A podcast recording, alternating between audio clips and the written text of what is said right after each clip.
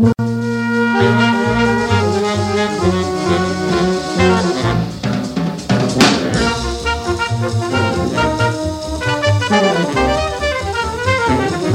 is Lee Habib, and this is Our American Stories. And on this day in history, the great Miles Davis passed away. And we do this days in history unlike anyone else. We'll do Rockefeller, we'll do the Gettysburg Address, but we also do Bob Dylan and Miles Davis because these people are important. They change lives, and frankly, sometimes they change the course of history, music history. And Miles did that. 48 studio albums, 36 live albums, 35 compilation albums, 17 box sets, 3 soundtracks, 57 singles, and a bunch of remix albums. And Miles was born the son of a prosperous dental surgeon and a music teacher. And he was born Miles Dewey Davis III in 1926 in Alton, Illinois. Davis grew up in a supportive middle class household where he was introduced by his father to the trumpet at the age of 13. Davis quickly developed a talent for playing that trumpet under the private tutelage of Elwood Buchanan, a friend of his father, who directed a music school. Davis played professionally while in high school. And when he was just 17 years old, he was invited by Dizzy Gillespie and Charlie Parker to join them on stage when the famed musicians realized they needed a trumpet player to replace a sick bandmate. What an opportunity. In 1944, Davis left Illinois for New York, where he would soon enroll in the remarkable, the world renowned Juilliard School, known at the time as the Institute of Musical Art. Here, Miles Davis talks about those early years at Juilliard and his reaction to being told by a teacher that black people played the blues because they suffered. I told a student teacher of mine like that in Juilliard. She started talking about, um, well, you know, the black people would despondent at night and they just, and they say that's where the blues came from. So I raised my hand. I said, listen, my father's rich, my mom is good looking, and I can play the blues. I never suffered and don't intend to suffer. And it's so true. The idea that one race or one class has a has a monopoly, monopoly on depression or blues or anything is just stupid. And we don't countenance here on our American stories. Davis sought out Charlie Parker and after Parker joined him, began to play at Harlem nightclubs. He met several musicians whom he would play with and form the basis for bebop, a fast, improvisational style of jazz instrumentals that defined the modern jazz era. Here's Charlie Parker with Miles Davis on Bird of Paradise.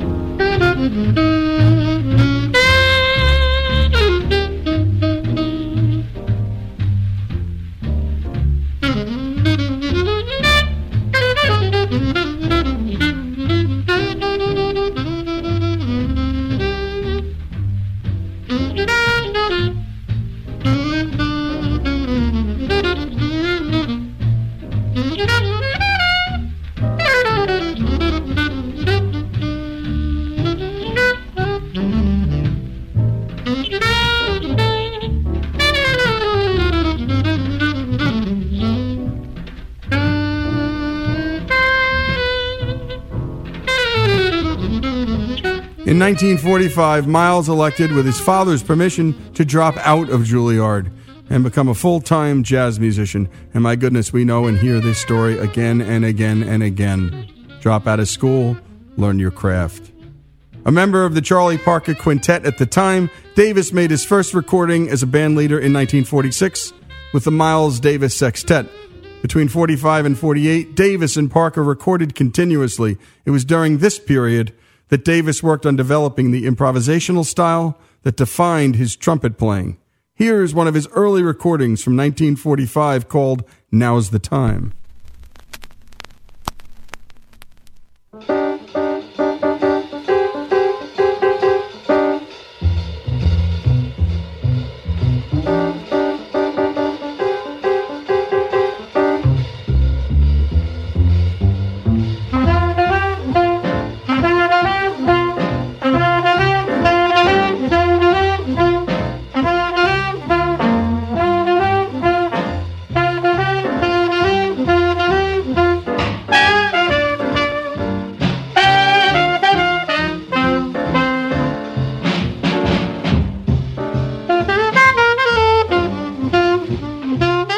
1949, Davis formed a nine piece band with uncommon additions the French horn, the trombone, the tuba.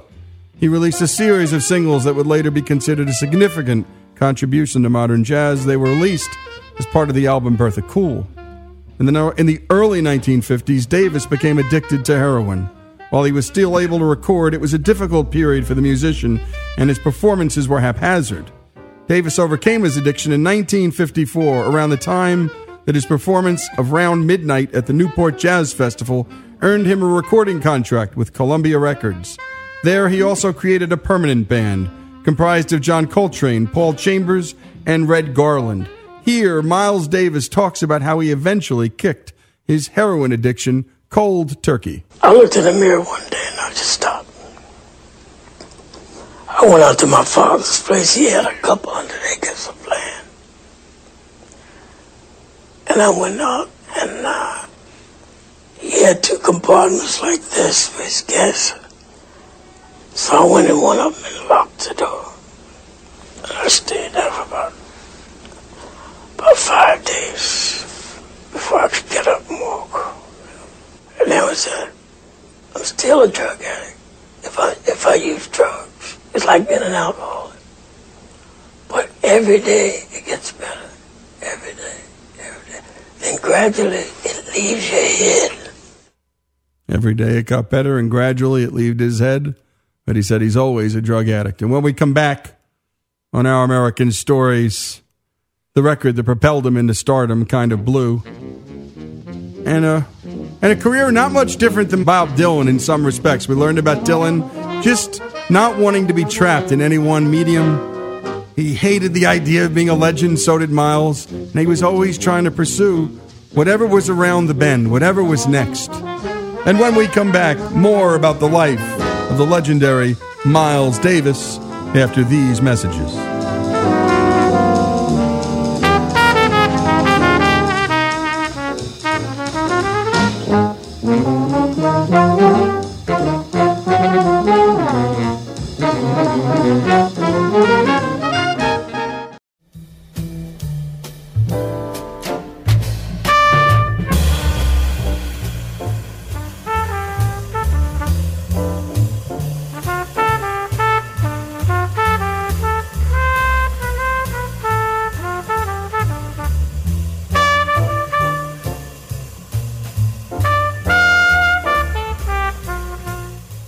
Is our American Stories, and that is So What from Kinda Blue.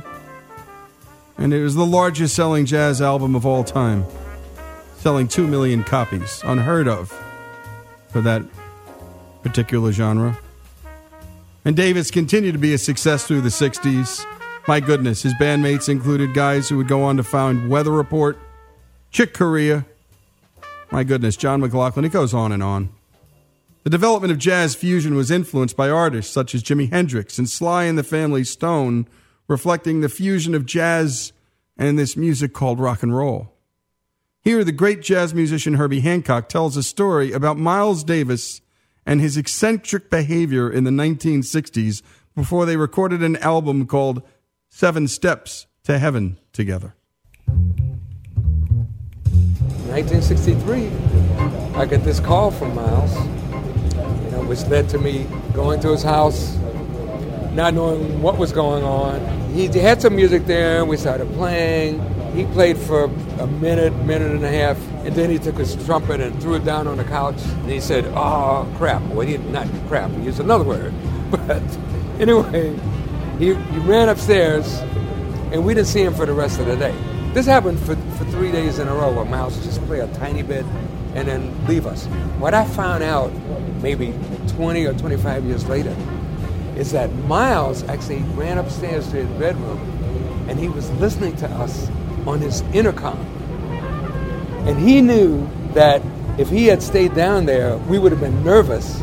And in order to hear us kind of unencumbered, he, he, he removed himself from there, which is so wise and so compassionate. He didn't want to make us nervous. So that way he could hear what we really played. Next thing I know, and on the last day he played a little more with us, and then he said, okay, next Tuesday we have to meet at Columbia Recording Studios. and uh, we recorded a record called Seven Steps to Heaven. Wow. How smart. I mean, if you're Miles Davis or you're Michael Jordan and you enter a room, everything changes. It just does. And what wisdom and what eccentricity, let's just say. If you want to call Miles anything, call him an eccentric.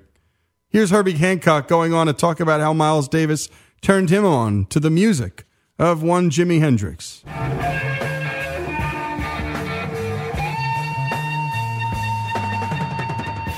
Jimi Hendrix, I mean, what an amazing musician. But at the time, I didn't know that. And the reason I didn't know that is because I had tunnel vision about jazz and classical music. So just because he was playing bluesy style, I, I just completely blew it.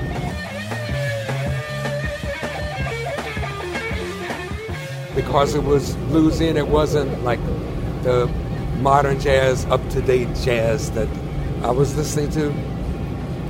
I, I just didn't pay any attention to it. Thanks to Miles Davis, I changed my whole viewpoint because I found out that Miles was very open about music. And Miles was Mr. Cool, like the coolest guy I'd ever met. So I said, if Miles is open about music, it must be cool to be open about music. So then I started listening to James Brown, then started listening to Jimi Hendrix. And, and this was around the time that there was a rumor going around that Jimi and Miles were going to get together. Wow, what, what a show that would have been, huh? The album Bitches Brew, recorded a few weeks after the 1969 Woodstock Music Festival, set the stage for the jazz fusion movement to follow. Bitches Brew soon became a best selling album released March 30th, 1970 on Columbia Records. Here's a track from that album called Spanish Key.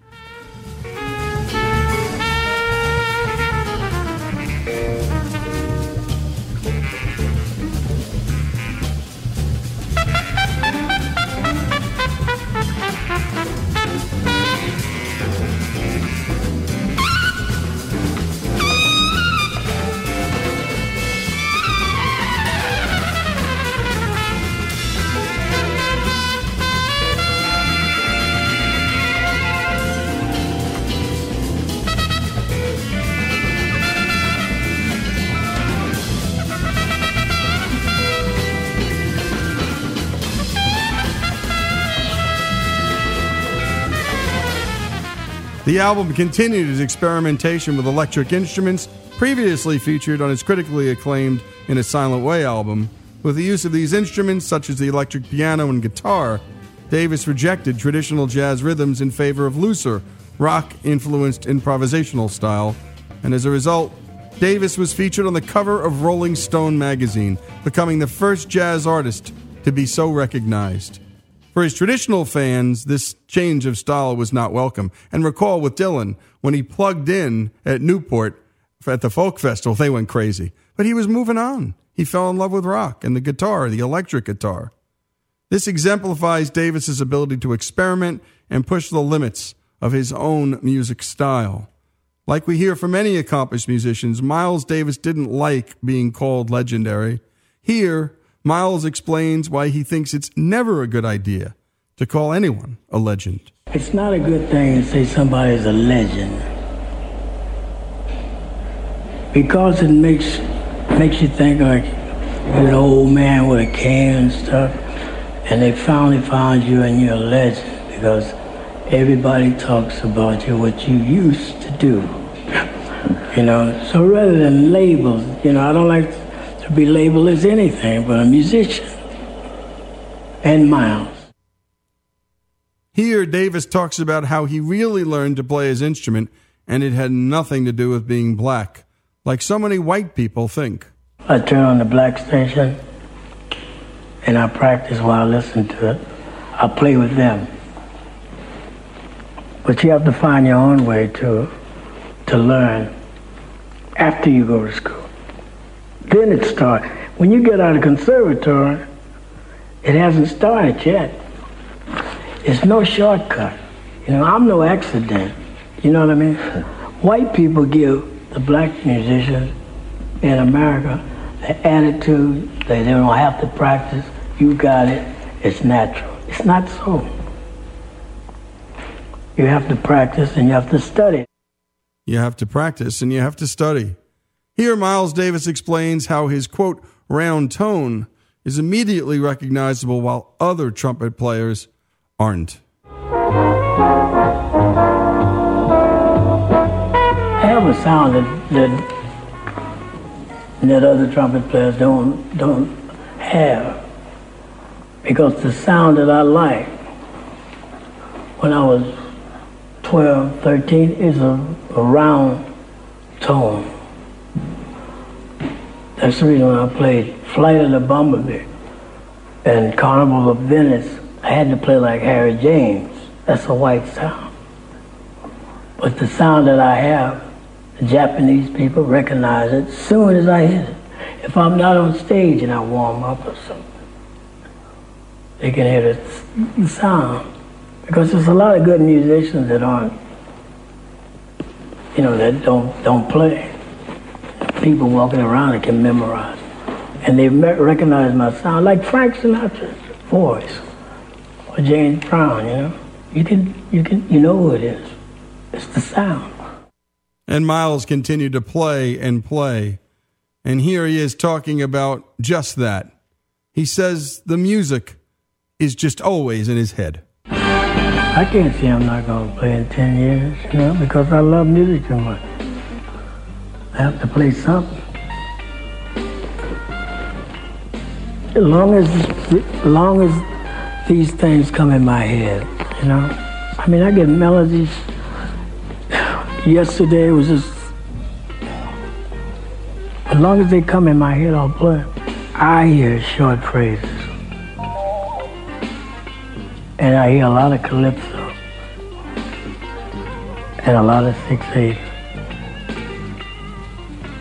Short phrases. All the time. Even when you, even when I eat, there's always something there. Something there now. But I'll, I'll be playing the next 10 years. Even when he eats, it's always in his mind. On September 28, 1991, Davis succumbed to pneumonia and respiratory failure, dying at the age of 65. Fittingly, his recording with Quincy Jones at the time would bring Miles Davis his final Grammy, awarded posthumously in 1993. The honor just another testament to the musician's profound and lasting influence on jazz.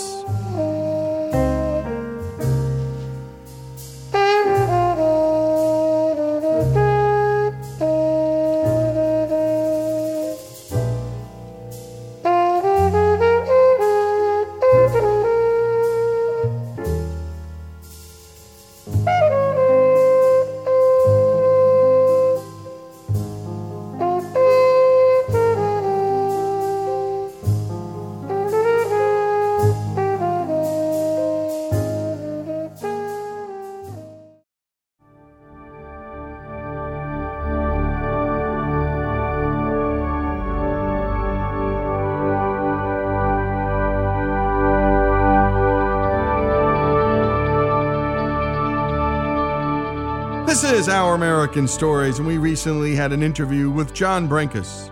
You may know him as the sports science guy on ESPN. He's a big time producer, and John still hosts Sports Science as they break down today's biggest sports stars and look at their abilities in a scientific way.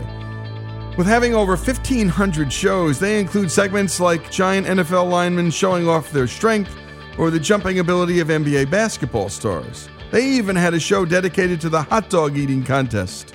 And that's, of course, in Coney Island every July 4th. Recently, John decided to try a new show. He launched his first ever podcast, The Brink of Midnight.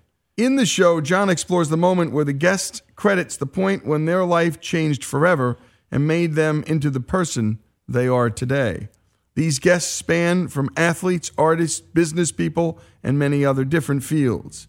Here is Mr. Sports Science himself, John Brenkus, on how his podcast went from idea to reality.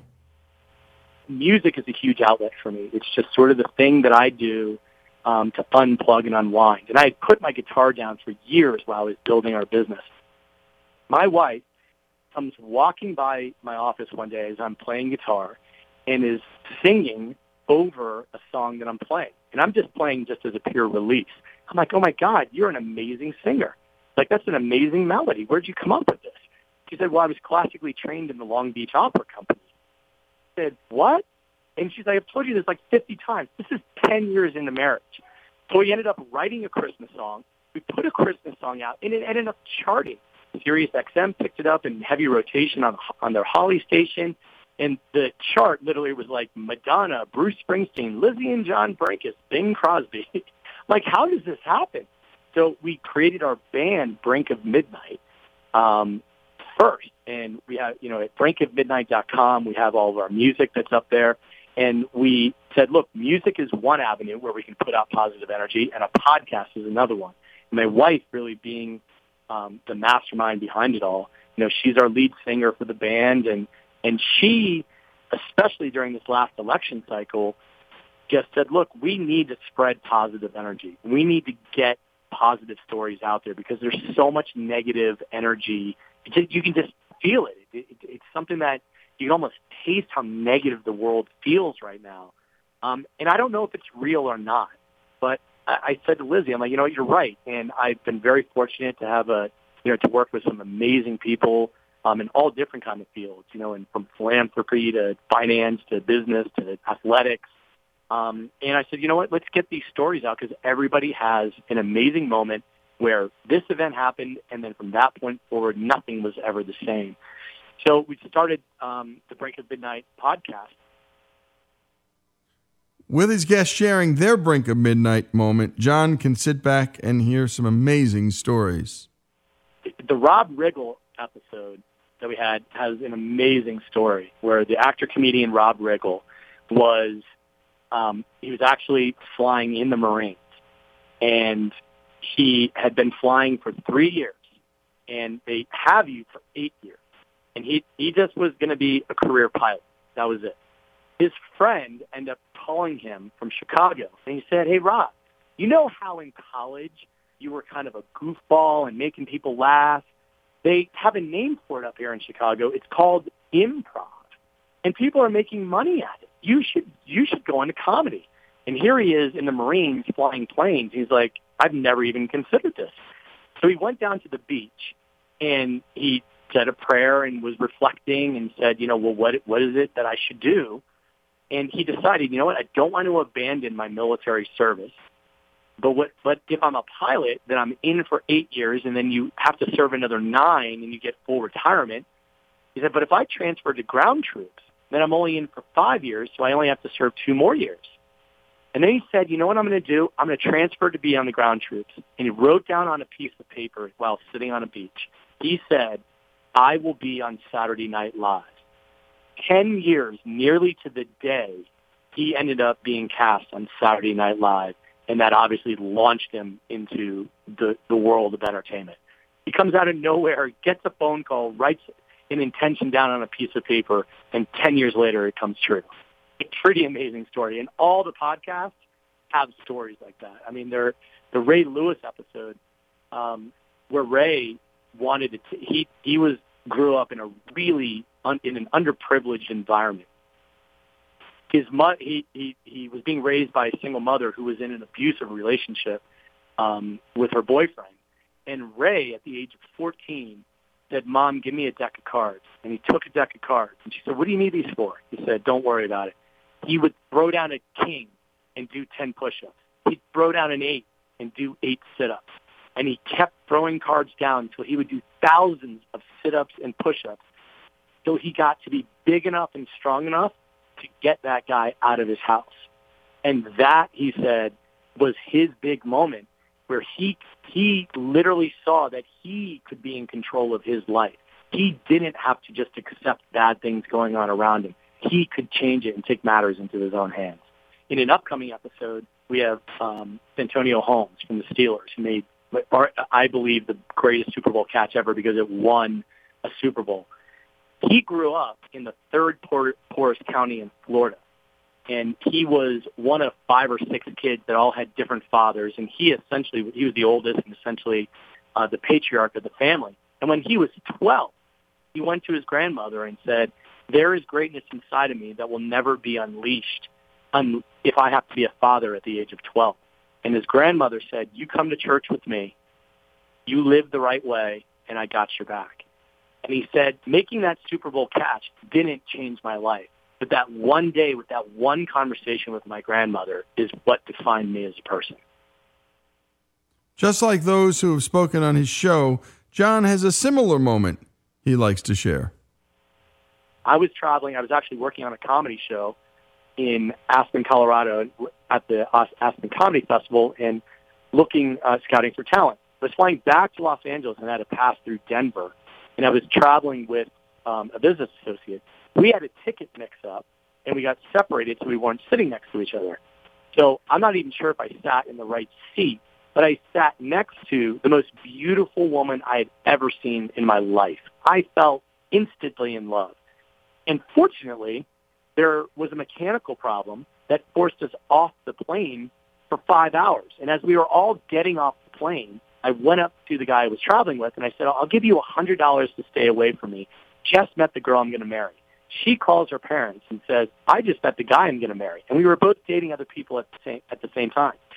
We get back on the plane and when we land in Los Angeles, we exchange information. Turns out we live two blocks away from each other on the same street in Los Angeles. And just do the odds on randomly sitting next to somebody, falling in love with them, and living two blocks away from each other. And we've now been, you know, happily married for 14 years. We have two wonderful children, and it's just those moments happen in everyone's life where the energy comes together and creates a moment where nothing will ever be the same. And with his show, John continues to push his life lesson being positive? The one thing I would say about being positive, um, a lot of people want to say, "Oh, that's just saying turn that frown upside down," you know. But it really isn't about that. It's about perspective. It's about what you see. Um, and I think that the idea of being positive is about what do, what is it that you're looking at? What are you seeing at the time? Um, and in really dark moments, how do you keep your eyes focused on looking for the light? That that's really the trick is saying how do I stay positive? And that's what we try and do here on our American stories. And it is perspective, and we have so much to be grateful for. And there's no screaming and yelling here, and there's no politics here. And it's just good stories, life affirming stories, redemptive stories. Here on Our American Stories, John Brenkus' story the brink of midnight story. More after these messages.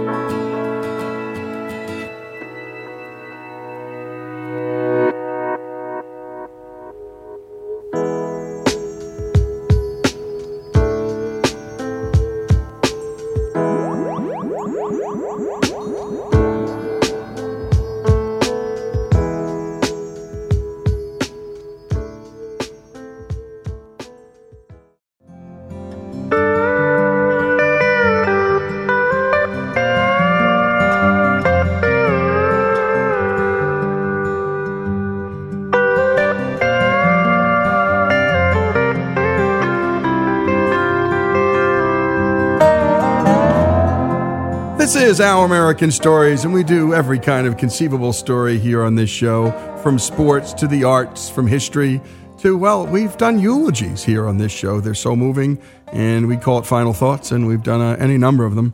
And go to ouramericannetwork.org to listen to all that we do. And uh, a few weeks ago, we saw a headline in the Wall Street Journal Great news for pet indulgers. The cone of shame can be a pillow. And the cone, of course, they're referring to is that cone that we put around a pet's neck after a surgery. And in my particular case, as a young man, our pet dog Bogey used to chew on his tail and it got so bad, we had to put that cone of shame around him. And boy, it was uncomfortable. And in it, we bumped into a lady named Linda Markfield. And she works at All Four Paws in Santa Monica, California. And Linda, well, as always with Americans, we come up with great ways to solve problems. And Linda, thanks so much for joining us. Oh, it's my pleasure. You know, Linda, before we start, you're an entrepreneur. I mean, you, you started a business and you started it around something you love, around pets and animals. Talk about how you started your business and why. Well, people seem to laugh when I say this, but the honest truth is I've been doing products for over 30 years. I started with children's products because I'm cheap and lazy and I had a lot of kids.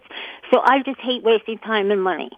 So the products that I do are when I need them and it's really the products will be worth the money and they will solve a problem. So it will save you time and money. Yeah, so, you're figuring if I got the problem, somebody else out there has got the problem too.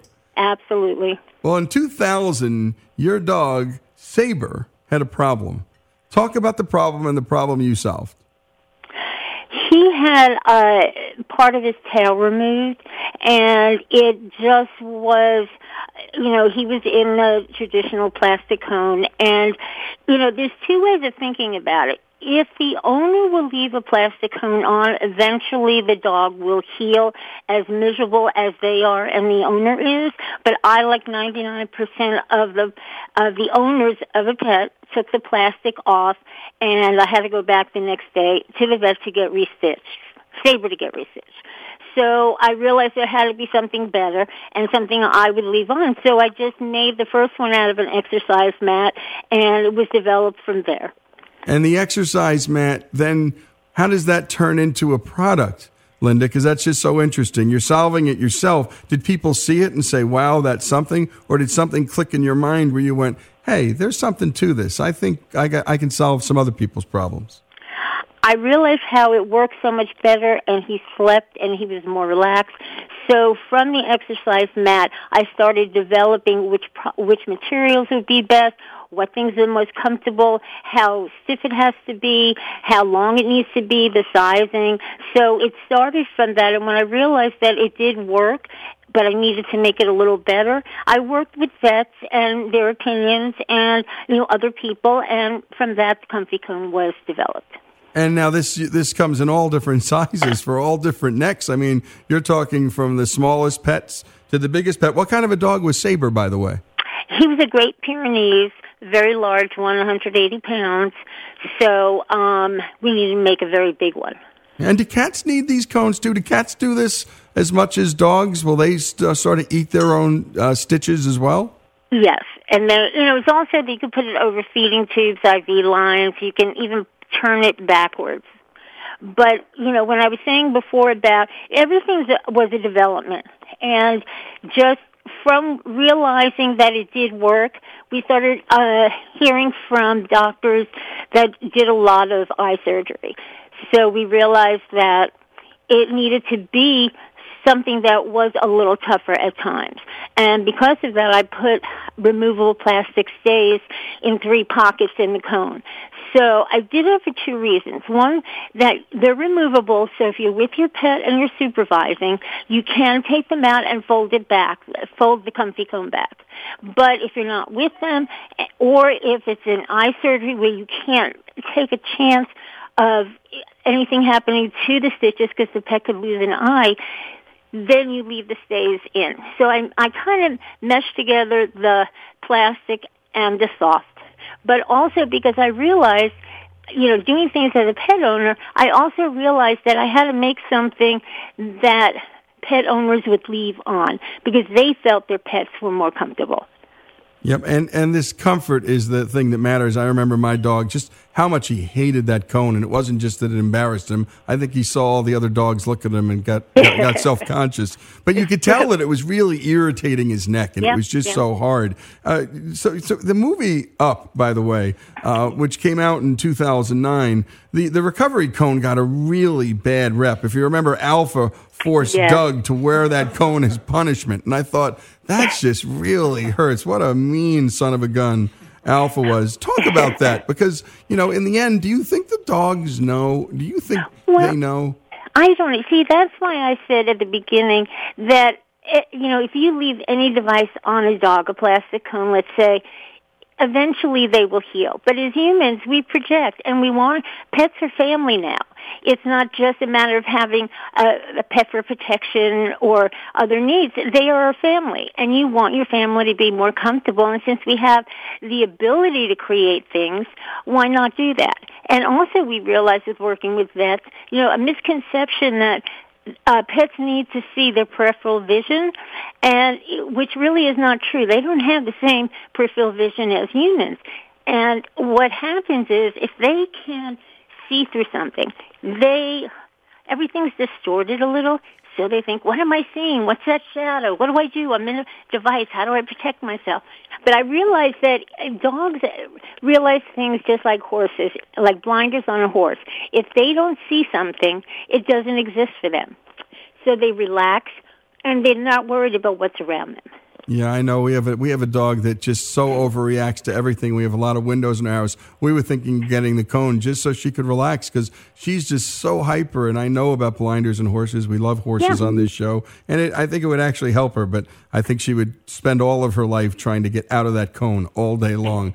Uh, it's very very tough. Tell me this: so you you make the product. How do you market the product, Linda? I mean, obviously you're trying to solve your own problem, but you're a business person. What's the next step? How do you get this product to market? How does it get to the attention of the Wall Street Journal? It's remarkable.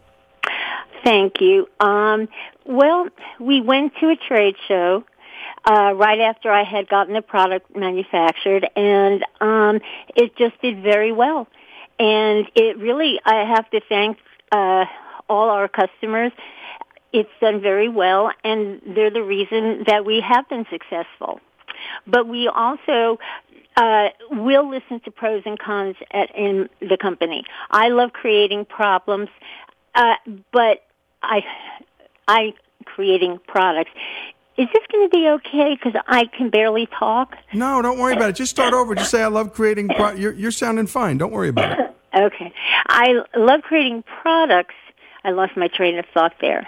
Um, what was your question again? Well, it was just you know get, bringing it to market, and you were Oh, getting right, to the area of you know you love creating products, but you listen to you like to listen to all cons, sides. Right. We, and then we realized that there are like dachshunds that have little necks but long snouts. So I started creating sizes that would work for that. I would take a small neck size with a medium size uh, length. And I did the same for like greyhounds and other types of pets. I really do try to correct things that don't work and to add things that will work. And you know, believe it or not, the next product that I did, the Comfy Wrap, is actually the comfy cone for the body because as much as I love the comfy cone, I made it. I hate putting a cone on a dog, even the comfy cone, if they don't need it. So the comfy wrap is the comfy cone for the body, meaning it's the same material. It goes around the torso, up through the chest, over the back. So this way, if the pet has allergies or if it's I know, a hot spot on the side, one of our pets, Seamus, who's a very large Pyrenean Mastiff, he always gets hot spots on his side. So he doesn't need the shape, the cone shape to heal. He just needed that part covered. So for that, I used the comfy wrap, and that's how that was. That's how that one started for Seamus. I'm gonna have But to I- get I'm gonna have to get a comfy wrap for my cousin's German Shepherd Luger, who is always getting hot spots on the left side of his body, and he just digs into himself, and it's so scary, Linda. I mean, you can see him actually scratching himself and hurting himself. Um, so I I need one of those comfy wraps from you, Linda. How many? How much sales do you have at all four paws? What what what kind of business has this turned into for you, Linda? If you don't mind sharing. No, it's been, thank God, a very successful business, and we are international now. We're in about 12 countries, and um, I will always be creating new products, and we have two other products that we have which aren't, I would say the Comfy Cone and the Comfy Wrap are, are heart and soul, but we have other pro- products like the Wipe It and the Chill Collar that we also make that also serve a purpose. So anything we make will serve a purpose and will be creative and will be our own design. I do patent our designs and they are unique and um you know, we work we work like that. Well, Linda, thanks for all you do for all the animal owners out there, and particularly the animals out there. The comfy cone, the comfy wrap, Wipe Its, chill collars. Go to all4paws.com. That's all4paws.com. We love small business stories. We love entrepreneurs, and we love our pets. And this merges all of the above. Linda, thanks so much for all you do, and thanks for joining us. Thank you. This is Our American Stories.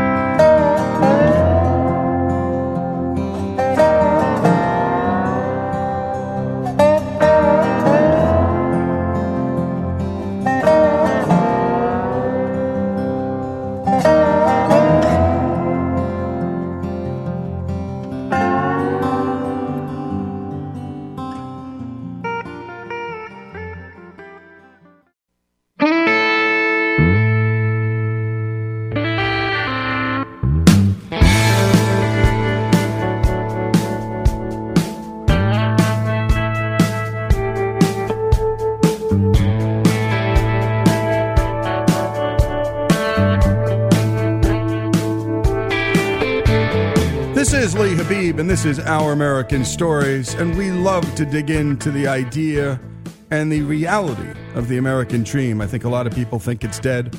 I think a lot of people are trying to sell it such, but it's not. And we love digging in, thanks to Job Creators Network, into the real life stories of folks who come here with nothing and build things. And it happens over and over and over again. It's why so many people are trying to get into this country and not to Cuba or to China. By the way, we did a fascinating story about a Chinese American who tried to emigrate to China just as a thought experiment to see how many people are actually trying to go to China. And it's nobody. Nobody is trying to go to China. And joining us for the hour to talk about his life is Bernie Moreno, owner of the Bernie Moreno Companies, the largest luxury dealership chain in the Midwest, and that's car dealerships, of course. Bernie, thanks for joining us. No, happy to have you. You bet. Hey, we start off, Bernie, every interview we do by asking folks to tell us about where they were born, who their parents were, and the effect both of those things, both their place of birth and their family, had on their lives. Yeah, no. For, well, for me, it's everything. Uh, you know, I was born in Bogota, Colombia, and uh, my dad and my mom uh, both uh, were obviously uh, uh, born in Colombia as well. Our whole family's from there. My dad was educated in the U.S., so he uh, uh, he got his uh, uh, undergraduate degree in college in Colombia, got his uh, medical degree in Colombia, and then came up to the United States in the 50s to get his PhD at the University of Pennsylvania. And then my mom, who back then, you know, in, in the 50s, uh, most women uh, you would never think about as going to college.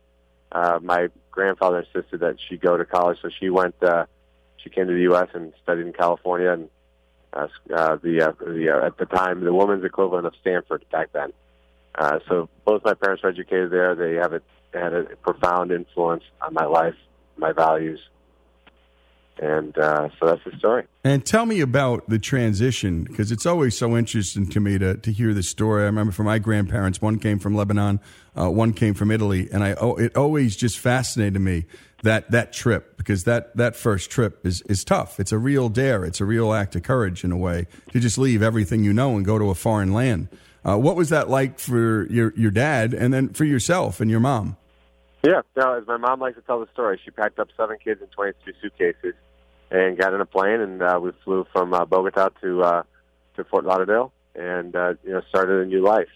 Uh, it was particularly hard on my dad. My dad was uh, the dean of the medical school in South America and Colombia at, at the youngest age ever. So he was in his mid 30s, and he's the dean of, med- of the most prominent medical school in Colombia. Then he became what was the equivalent of the Secretary of Health for the country. And when he came to the U.S., even though he had all that background and training and everything else, he still had to get his residency. So he went from being, you know, the palace to the outhouse pretty quickly. So he had to join basically 20 year olds uh, getting their residency, uh, you know, with midnight shifts and 24 hour shifts and things like that when he was, had, had been a, a pretty prominent person in Colombia. So he had to eat a lot of uh, humble pie, so we say. Yeah, and, And, that, uh, and- so, so watching him do that was very inspiring. That is inspiring because my goodness, and also tells you how much he thought this was a really good move for his family. Because when a when a father's willing to eat that kind of humble pie, he's doing it for a whole host of reasons, uh, and more than maybe you could even imagine at the time. Yeah, I mean, our, our American story is probably a little bit different than most. You know, my, my parents were very well off in South America. My grandparents were extremely wealthy on both sides of the family. My mom made a decision for us to come to the U.S. because one of the things that makes this country unique is that you are not uh, uh, driven by the circumstances of your birth in, the, in, in America. So if you're anywhere else in the world, pretty much, or you mentioned China, anywhere else in the world, if you're born wealthy or you're born poor, you're going to stay in that trajectory. Whereas in the U.S., you have to determine your destiny. And my, it was very important for my mom for us to come to the U.S. and be the determiners of our destiny. She didn't want us to be, uh, in a, she didn't want us to be in a situation where we took wealth and privilege for granted. So we came to the U.S. and rebooted our lives, and we we came from, you know, a very privileged uh, background in Colombia uh, to being middle class in America. Yeah, what a beautiful, what a beautiful thing for your family to do for you. By the way, you know we were talking to uh, Mario Andretti. He was one of our American Dreamers series, Bernie, And, you know, Mario's circumstance, his family had had some wealth in Italy, in the northern part of Italy, but then came World War II, and then came Yugoslavia coming in to claim what was the family vineyard. And the, fa- the father was asked, look, you can keep part of your vineyard, but you've got to renounce your Catholic faith and you've got to renounce, well, your, your life, in essence, and swear allegiance to Tito. And his father's like, no, thank you. No, thank you. And, and Mario and the family struggle for the longest time. He comes to the United States, to Nazareth, and just invents this life. And he said something interesting. He said, if I had grown up in Italy, I had some wealth, but in Italy, you had, you were, your class determined everything, and I did not have enough wealth to be a race car driver. But in America, merit, merit is what gets you where you go. Exactly right. And, And, uh, you know, and my dad, you know, when he, he passed away three years ago, but you know, he was the chief of surgery of the local hospital. He built a very thriving private practice. My mom had three real estate offices with a hundred employees that she sold to Coldwell Banker. So we got to watch what people who are driven, that have uh, fire in their belly, who don't look at anything, any obstacles as anything other than something that they need to be overcome. We watched and witnessed my parents climb that ladder uh, from middle class to, to wealth, but on their own merit. And that's really, I think, at the end of the day, what my mom wanted to teach us. And it was, it just left a mark, mark with us that I'll never forget. I mean, she she made us work from the time we were 12 years old. It just wasn't optional. well, when, and um, when we come back, Bernie, hold that thought. When we come back, we're going to dig into that first job because we love talking about first jobs with everybody. We have Mark Cuban, we have Ashton Kutcher, Mike Rowe, you name it, and just everybody. We ask about work because work's so important. If, obviously, your parents taught you a work ethos, no entitlement uh, in your family. Uh, in fact, they stripped it away by moving to the United States. This is Lee Habib. This is Our American Stories, our American Dreamers segment, as always, brought to us by the great folks at Job Creators Network. More after these messages with Bernie Moreno.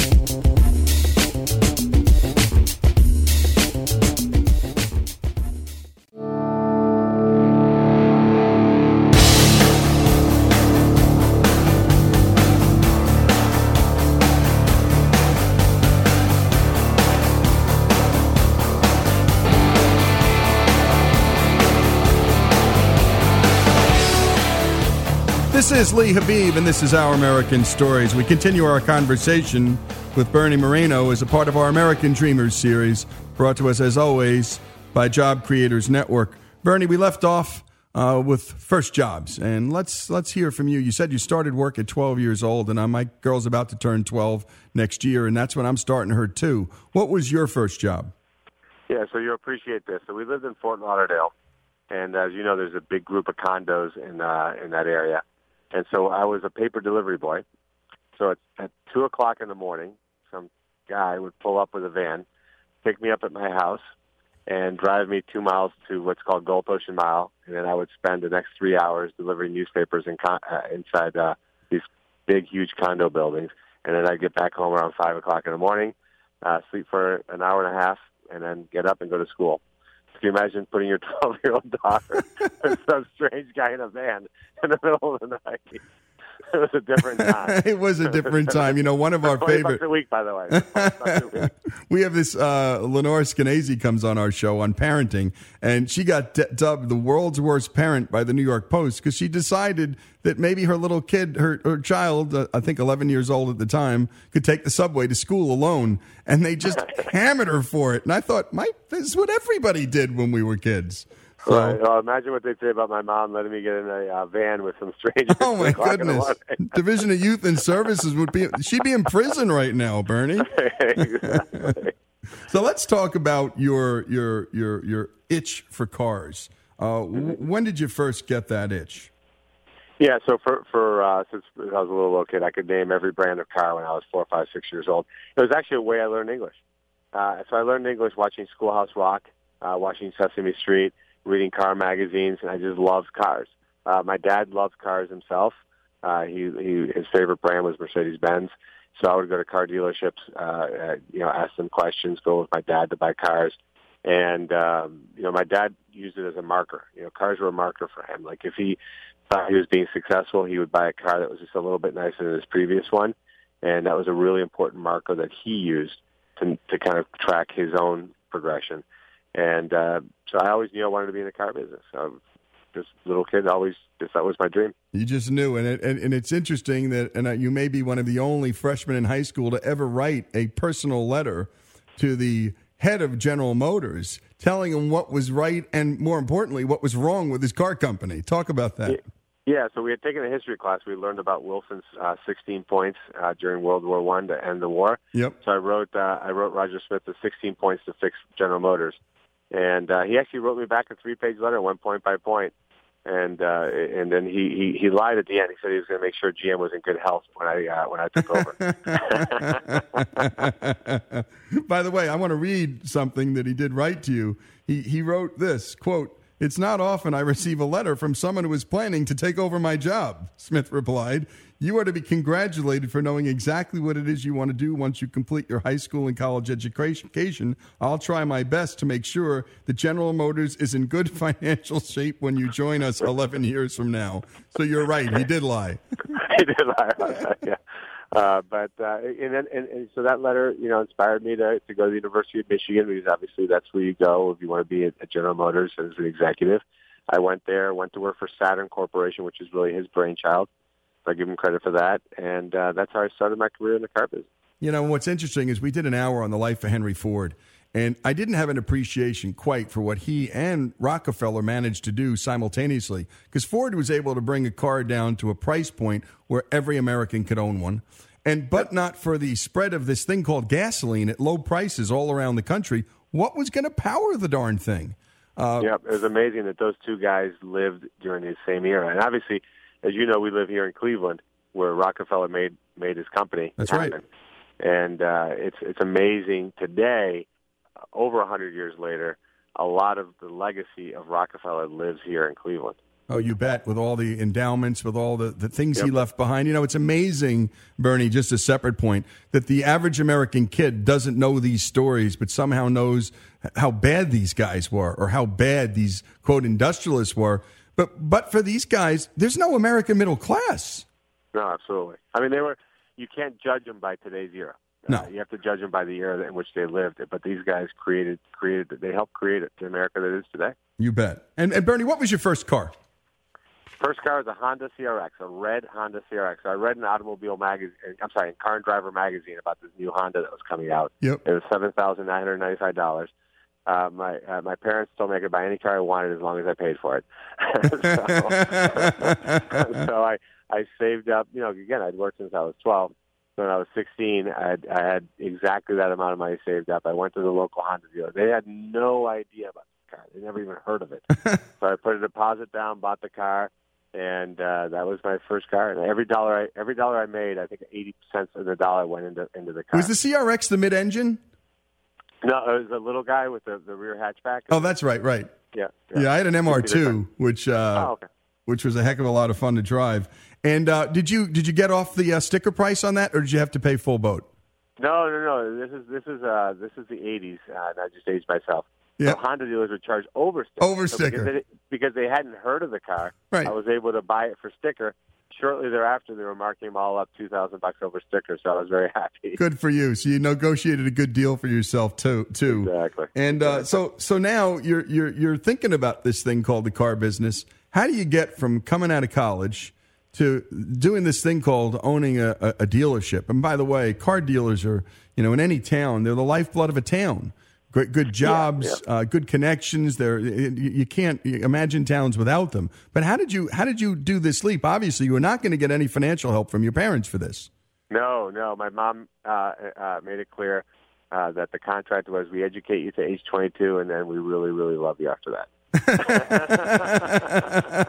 it's fantastic. So, so uh, I, I graduated from college, went to work for Saturn Corporate, met a, a guy in Boston who was a car dealer went to work for him for 12 years, uh, and uh, and then out of the blue, 11 and a half years ago, uh, 12 years after working for this guy, uh, Mercedes Benz called me and said, "Hey, we have a dealership. It's very underperforming in Cleveland. Uh, it's owned by Roger Penske.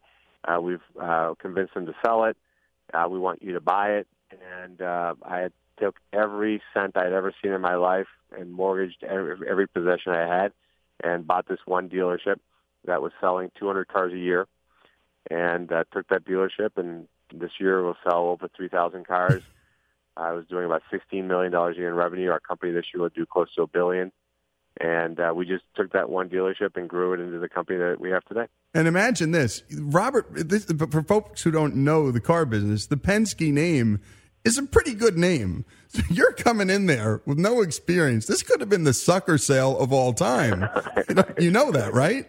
Absolutely. But you didn't Absolutely. care, did you? No, no. You know, I knew. Listen, I, I, I even said this to the Mercedes people. I said, if Roger Penske was the guy running that dealership, forget it. There's no, I, Roger Penske could run circles around me. There's no question about that. The guy's an amazing man. But I knew that who was running that dealership was somebody who was maybe a C or D player. Yep. Uh, because this was such a small dealership, I knew that I could make a difference in that store, and that's what I did. Uh, and so I'll always be for, eternally grateful to, to Roger Penske for giving me the opportunity to buy that store from him. Yep. Like I say, he's, he's an amazing man, amazing story. He happens to be from Cleveland as well. But uh, you know, we were able to take that dealership and just be very successful with it.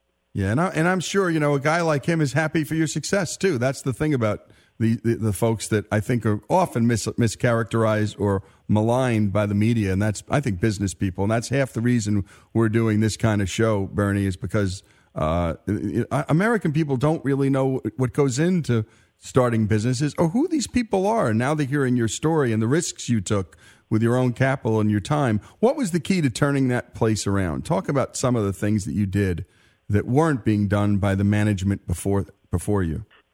I think it was, it was it all starts and success all starts, and this is again ingrained in with me for, with with my with my mom, which is uh, uh, you. It's all about attitude and the attitude that you have towards any objection that you have out there.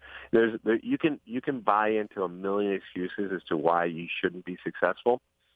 Uh, there's something I call the immigrant mentality, and I had that immigrant mentality when I came to Cleveland to buy this dealership because I was all in. There was no plan B. There was no scenario in which partial success or s- small failure would be acceptable.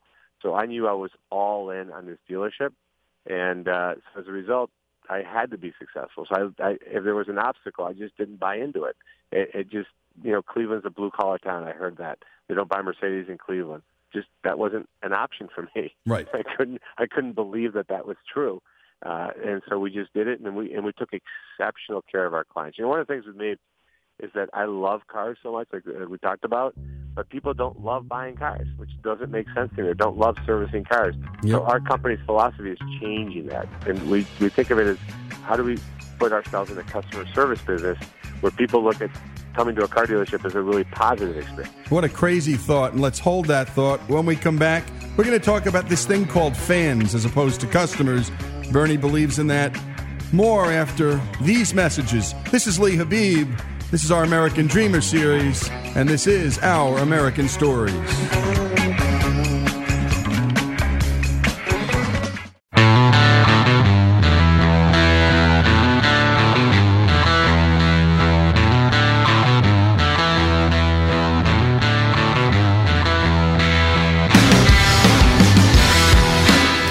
Lee Habeeb, and this is Our American Stories, and it's our American Dreamers segment.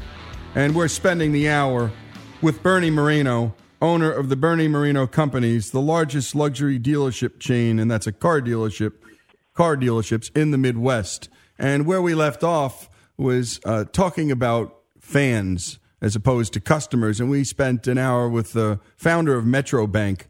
And what was amazing, and Commerce Bank, and what was amazing about his philosophy was that he didn't want customers, he wanted fans. And he even wrote a book about that. Talk about your stance on customers versus fans. Yeah, we don't even call it, we don't even say the word customer because customer implies a transaction. And uh, what we what we ultimately want to create is a group of friends selling cars to other friends, and um, and and we look at it as clients because we look at it as a long relationship with that client, not just one car or one service visit. And we make our team members realize that they're everything that uh, our company does revolves around that client relationship. Well, and in the end, if you do this right, that's a massive unpaid sales force you have if you just take care of your clients. Oh, absolutely, absolutely. It's, it's dramatically harder to get a client than to keep a client.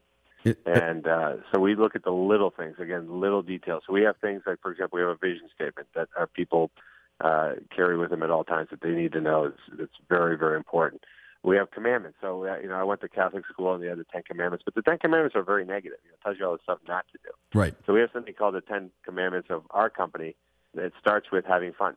Because why would you want to come to a company or a job that where you're not having fun? So right. having fun is one of our commandments. Thou shalt have fun. and, so we, and, and, and all of our team, our, all of our team members know those Ten Commandments. and They got to follow them. It's pretty basic stuff. Yep, pretty basic stuff. And I got to tell you, you're starting with the big one because folks, you know, when you're having fun, you having fun ripping people off isn't it can't be fun. It no, can't be. No, absolutely. No. And, and, so, and, and, that wouldn't be that would be the opposite of the type of people that we want to hire. That's exactly right. And I think the reputation that, that, that, that I think, and the reason why people didn't want to go to car dealers, and I think you'll appreciate this. I put myself through law school uh, leasing cars. And I had just oh, found that, that the way that uh, car leasing companies were working, they were hiding the interest rates. They were calling these things money factors. They were selling the cars up. And all I did was treat the car lease like a sale. I had total transparency. And the next thing I know, I know not only had great cars because I was buying the trades for a fair price, Brian, but I, I, had these incredible customers who were coming to me, and then I was just selling the car. I was just handling the transactional side because the financial guys in these dealerships were so, so many of them were ripping people off. Yeah, absolutely. I mean, I, I tell our team all the time, car dealerships didn't get a reputation by accident, uh, and so that's the good news is that the business that we're in is a low bar that we have to cross, and we just make certain that we blow that bar away. Yeah, and I think Bernie that the the uh, the the Saturn people were trying to get around that, but yeah. that that wasn't the answer, was it? No, because Saturn Saturn no Saturn had a lot of great uh, uh, things to it. There's no question about that. I think that where Saturn went wrong is that the, the, they just never General Motors just never invested uh, money in making the car great. Right. So so had they made a great car, it would have been great. But uh, but you know, there, there's there's just so much of what Saturn did that really changed changed the business. It was a long time ago, so it was, and we're we're doing those. We're still putting those things in place in our company. Right, but in the end, if you don't have the cars, um, all you know, the fan experience, some of it has to do with the customer contact, but in the end, the product you're selling better be a good product too. Yeah, exactly. Because that that was the thing. The process was so strong that it carried Saturn for years, but eventually General Motors milked that product and, and killed Saturn by not. Had General Motors invested a, a normal amount of money in product development, Saturn would be the the biggest car company uh, out there right now today because the process just killed it. Yep. They they did the opposite. They bled they bled they bled the process down to nothing. Yeah, and and again, this is a, this is what's going to happen with big corporations. Um, they can just they can you know sometimes just miss it. And talk about the products. Um, talk about cars today uh, uh, as opposed to 20 years ago, and talk about some of your favorites. Yeah, well, uh, Mercedes Benz for sure. Uh, you know, I, I got again, like I mentioned, my dad loved Mercedes. I love Mercedes. Uh, we have three Mercedes Benz dealerships. It's definitely the uh, you're not you're not supposed to have favorites with kids or or dealerships. in my case, I violate that rule, and Mercedes is for sure um, my favorite car. I would say after that Porsche. Uh, you know, Porsche just is probably the best engineered vehicles in the world. You can't just can't beat it. Yep. Uh, and uh, that, you know, so those are the cars I drive every day. Uh, we're we're very uh, uh, bullish on Infiniti. We think Infiniti for, as a as a value luxury brand is a great great brand. And uh, and, and Buick and GMC. I mean, I think from from General Motors uh, after the bankruptcy, they, those are the two strongest brands I think that, that General Motors has is Buick and GMC. So we're very bullish about that brand as well. Well, that's fantastic. And you know, and going back to that culture we were talking about, um, you you give away your cell phone number to your to your clients. I, I would I would guess that not many uh, heads of dealerships do that. So why do you do that? Well, you can't. This is this is I think the biggest issue that that companies have Every company, literally every company, talks about great customer service. Everybody does. but there's a hypocrisy because they don't deliver great customers. Every company doesn't deliver great customers. Yep. And the leaders of those companies are the ones that preach one thing and do another. So, for example, if I say that our clients are the most important thing, well, then why wouldn't I give them my cell phone? Right. They're more important than I am, aren't they? Yep. So if the client wants to get a hold of me and email me or send me a, a, a call me, I got to make that easy because otherwise my team will say, well, obviously you're better than they are. And, and the answer is I'm not. I'm, uh, you know, service means to serve. So I'm here to serve our clients just like our team members are. And you know what's interesting also is maybe you're creating the culture that says if I can just get high enough up the ranks, I don't have to deal with those pesky customers either. Right, exactly, exactly. So what does that say to people? Yeah, it's it's really terrible. You know, we had the the, the, the head of ta- uh, of human talent, and they don't call it human resources at Chick Fil A, but uh, Deanna. I'm, I'm not recalling her last name, but Deanna is her first name. Terrific lady, and she was talking about at Chick Fil A how whenever they have to fire someone in the end, and they don't do it often, they really blame themselves because it meant that they hadn't hired right. When you go Exactly out right. to hire folks, what are you thinking about? What are you looking for? And for all the parents out there that are listening, you're listening to, to now to a guy who actually hires. What are you looking for? Personality. You can't you can't train you can't train personality. You can't train morals. You can't train train work ethic, and you can't train honesty. Those that's absolutely the most important thing uh, that you got. And then from there, the rest is just you know some teaching and some learning. Um, but if you don't have those core values, how do you ferret them out? How do you how do you know what's what? How do you know a person has honesty? How do you figure that one out? Uh, you look at their track record. I think you you you know good interviews, good background checks, good uh, uh, ability to really get get into their into their history a little bit. But you can see it in their personality. You know, if somebody's attracted to my company in sales, for example, because they want to make a killing selling uh, in terms of money with individual car transactions, that's not for me Yep.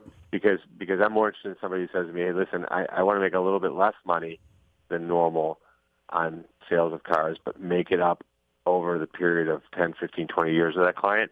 That's much more appealing. So you get a sense of what they're all about that way. Yeah, that's so true. And I mean, if somebody wants to dig in with you for 10 or 15 years because they want the repeat business, they're telling you they don't want to work 70 hours a week for three years and burn out. They want to work 45 hours a week, but with integrity and stay in for a long time and meet their clients at the Little League field and not hide under a rock. And not hide under a rock. When we come back, we're going to dig a little into public policy. We're going to talk a little about the obstacles that business folks face. Uh, more in our American Dreamers series. And for the hour, we have Bernie Moreno, owner of the Bernie Moreno Companies, the largest luxury car dealership chain in the Midwest. And he started it from scratch, digging into his own pocket and risking everything he had with one dealership. And now, oh my goodness, a nice little empire. More after these messages.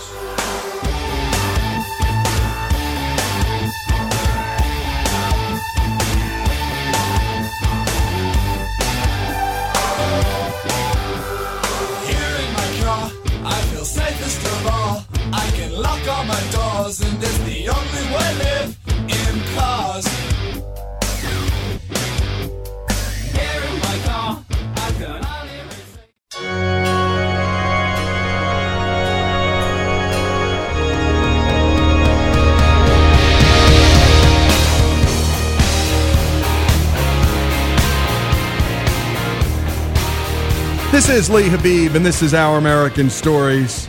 And we've been spending the hour in a delightful way. We love talking to American dreamers because, my goodness, if you're listening to this, it just lifts the spirits. I mean, imagine uh, working for someone who has the Ten Commandments, and the most important commandment is, Thou shalt have fun. And by the way, this is the spirit of American business in the end. It's almost every entrepreneur I've ever met. You know, you're not going to get anywhere without a happy workforce and a workforce that really likes coming to work. What a crazy idea.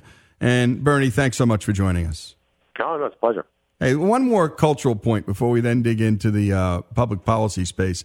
You know, I, I, I co-write columns with a guy named Mike Leven, who's grown some very big businesses, and what he's always worried about is too much senior management and too much distance between him and the people on the on the on the ground, and that in the end, too many vice presidents can really mess up an operation.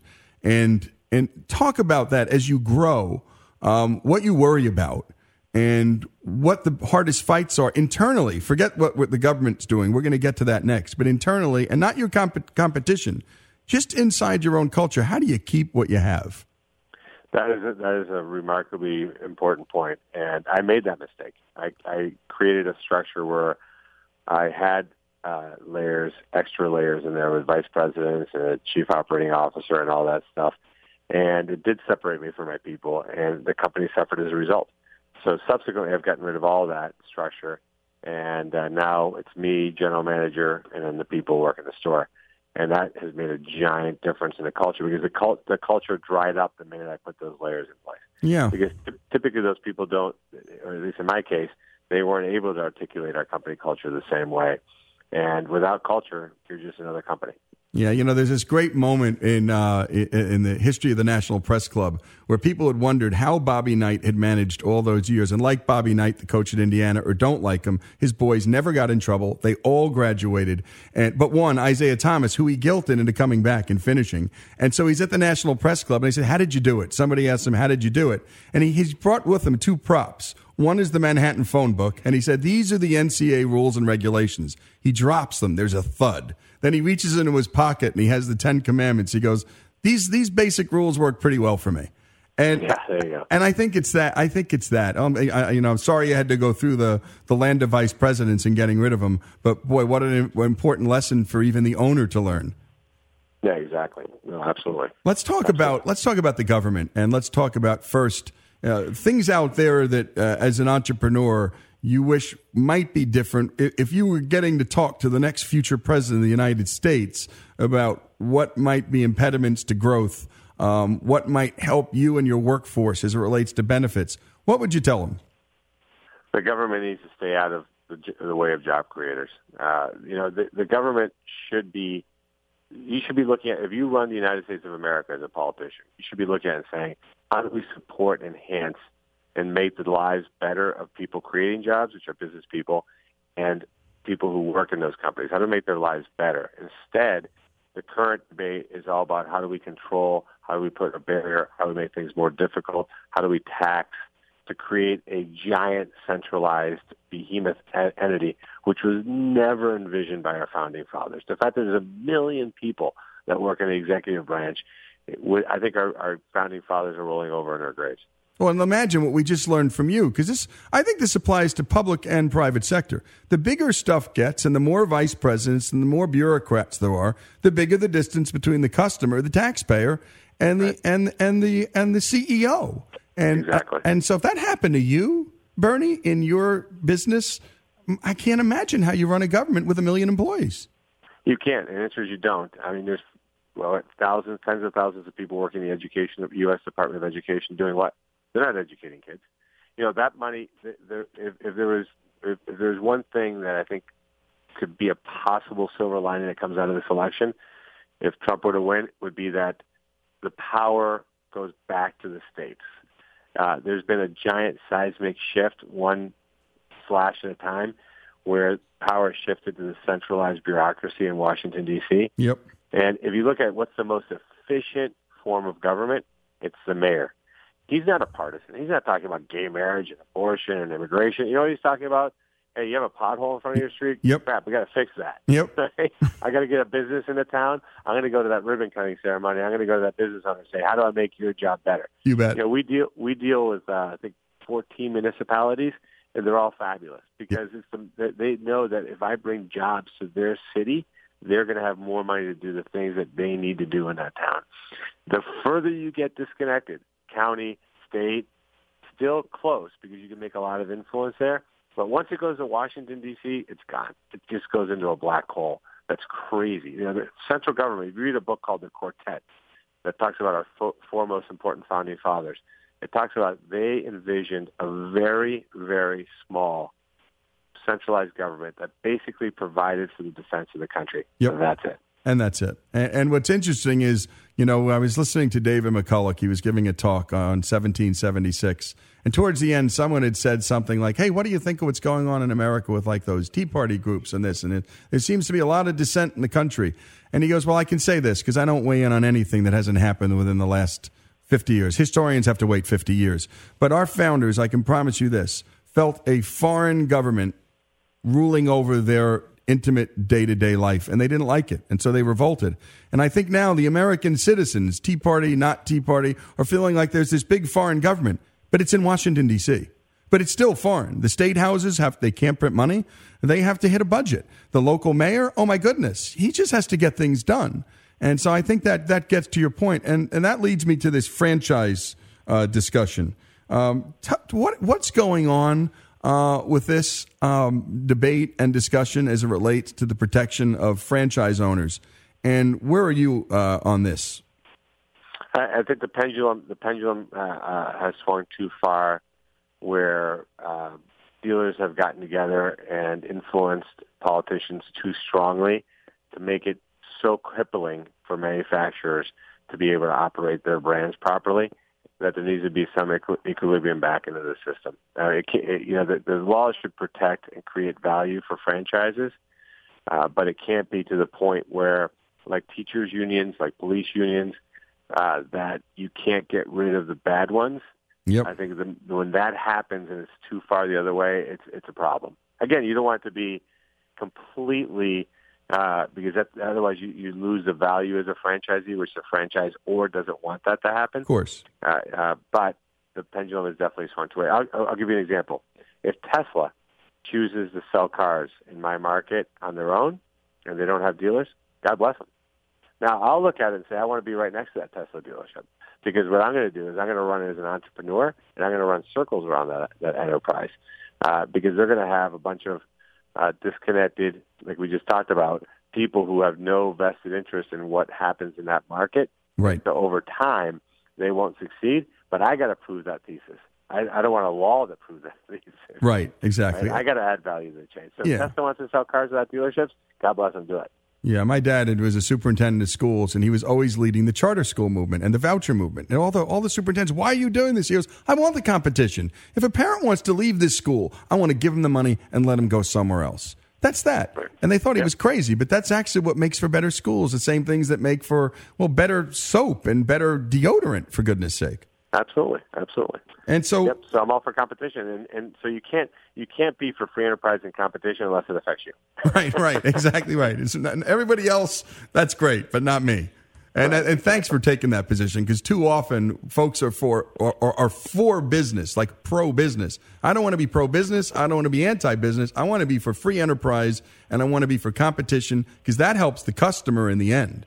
Um, Exactly and right. that's the pro consumer uh, advocacy that, that's best. Final thoughts for folks listening uh, who don't know anything about uh, job creation and don't know about that first day, that day you leveraged everything. Uh, were you terrified? Were you excited?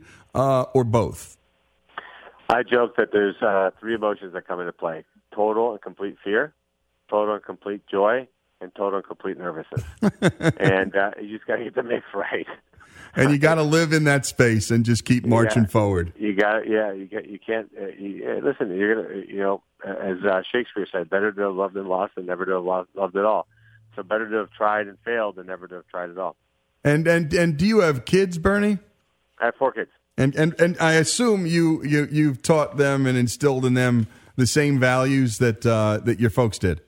Yeah, that's what we- we've certainly strived to do. That absolutely. Well, I know I did hear you say you can buy any car you want with your own money. So that Oh, that's the same. that sort of was the cue. Well, we appreciate you joining us. Uh, Bernie Moreno, owner of the Bernie Moreno Companies, the largest luxury car dealership chain in the Midwest, started with his own money, which was money he saved. Started with one dealership that uh, a guy named Penske couldn't get to work, and uh, he got it to work. And it started with uh, millions in sales and is now up to the, and get me if I'm right here, you said, Bernie, a billion in sales now? A billion sales. Yep. That's crazy. Uh, well, we, we look forward to visiting you when we're up in the area, and thanks so much for joining us. All right. Thank you. Bye bye. This is Lee Habeeb, and this is Our American Stories, and this is our American Dreamer series, and it's brought to us, as always, by the great folks at Job Creators Network who are concerned always with the small business becoming a bigger business and trying to fight the impediments that are in the way of that happening. And we heard that voice of Bernie, and my goodness, you want to be on the side of these guys that can change your town and they can change the city, a state. And my goodness, we unleash the spirit of these guys. Thou shalt have fun. Yeah, they say that in Washington. Yeah, thou shalt have fun with our money. More after these messages. This is Lee Habeeb. This is Our American Story.